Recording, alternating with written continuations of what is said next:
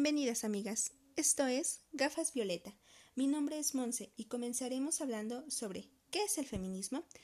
El feminismo es un impertinente, como lo llama la Real Academia Española, a todo aquello que molesta de palabra o de obra.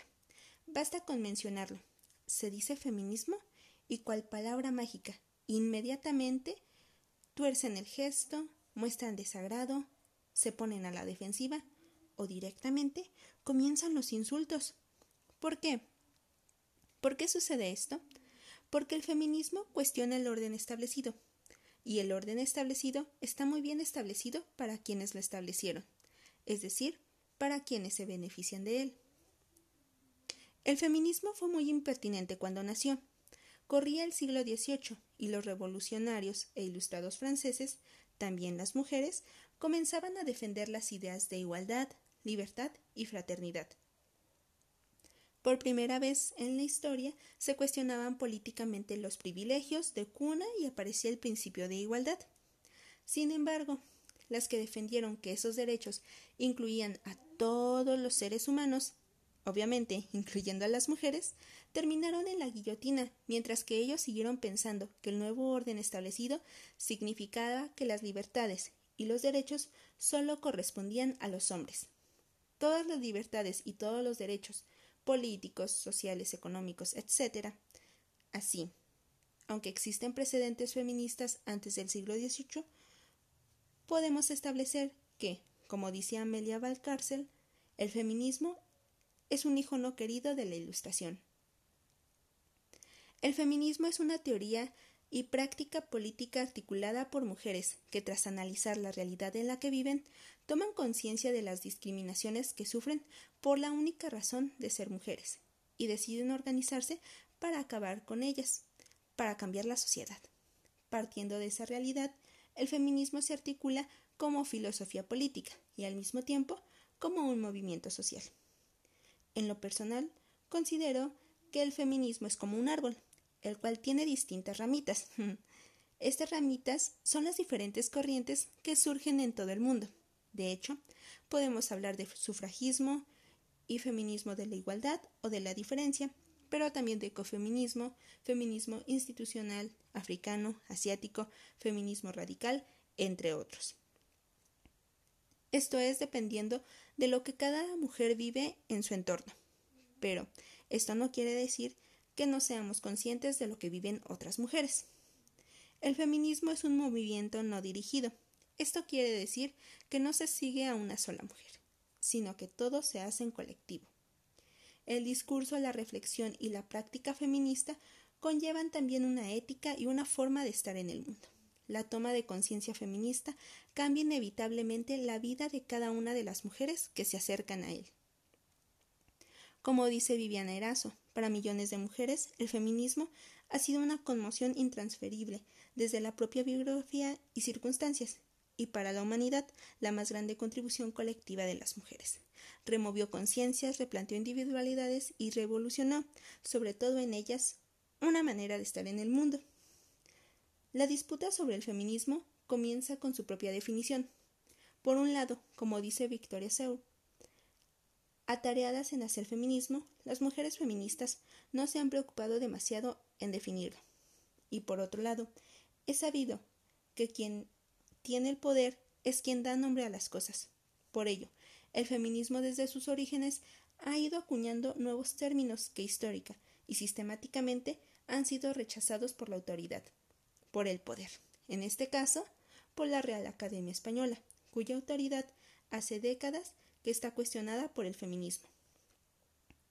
Así, el diccionario de la RAE, en el año 2001, define el feminismo como doctrina social favorable a la mujer, a quien concede capacidad y derechos reservados antes a los hombres, movimiento que exige para las mujeres iguales derechos que para los hombres.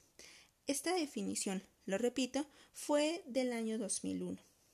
Su última actualización fue en el 2019, donde definen el feminismo como principio de igualdad de derechos de la mujer y el hombre, movimiento que lucha por la realización efectiva en todos los órdenes del feminismo. Y ya. Para la RAE, eso es el feminismo. Amigas, parece chiste, pero es verdad.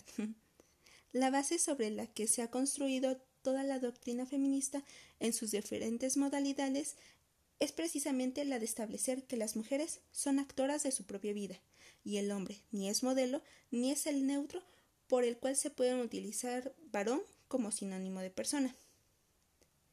Pensará la Real Academia Española que las mujeres no tenemos derecho al aborto, por ejemplo, puesto que los hombres no pueden abortar. Este es tan solo un ejemplo para reflexionar, pero existen miles más.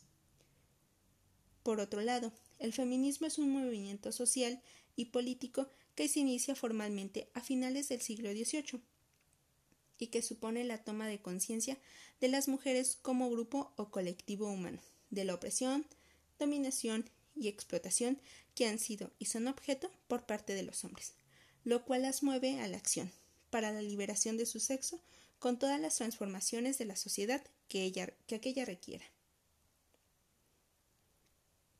Quiero hacer énfasis en que no se busca el empoderamiento femenino, no, no buscamos tener el poder. Lo que se quiere es tener la libertad.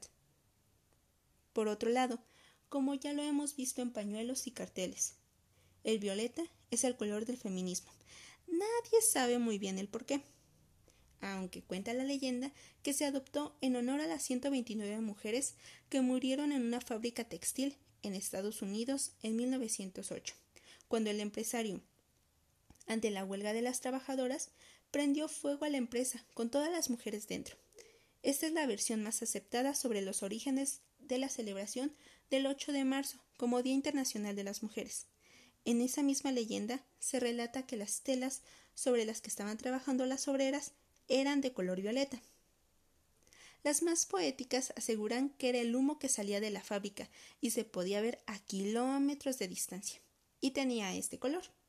El incendio de la fábrica textil de Nueva York y el color de las telas forman parte de la mitología del feminismo, más que de su historia. Pero tanto el color como la fecha son compartidos por las feministas de todo el mundo.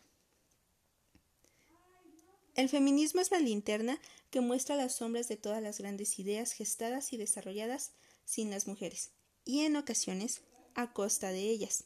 Democracia, desarrollo económico, bienestar, justicia, familia y religión. Las feministas empuñamos esa linterna con orgullo por ser la herencia de millones de mujeres que partiendo de la sumisión forzada y mientras eran atacadas, ridiculizadas y denigradas, supieron construir una cultura, una ética y una ideología nueva y revolucionaria para enriquecer y democratizar el mundo.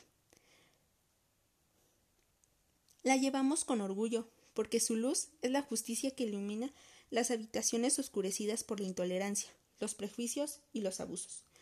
La llevamos con orgullo porque su luz nos da libertad y la dignidad que hace ya demasiado tiempo nos robaron en detrimento de un mundo que sin nosotras no puede considerarse humano.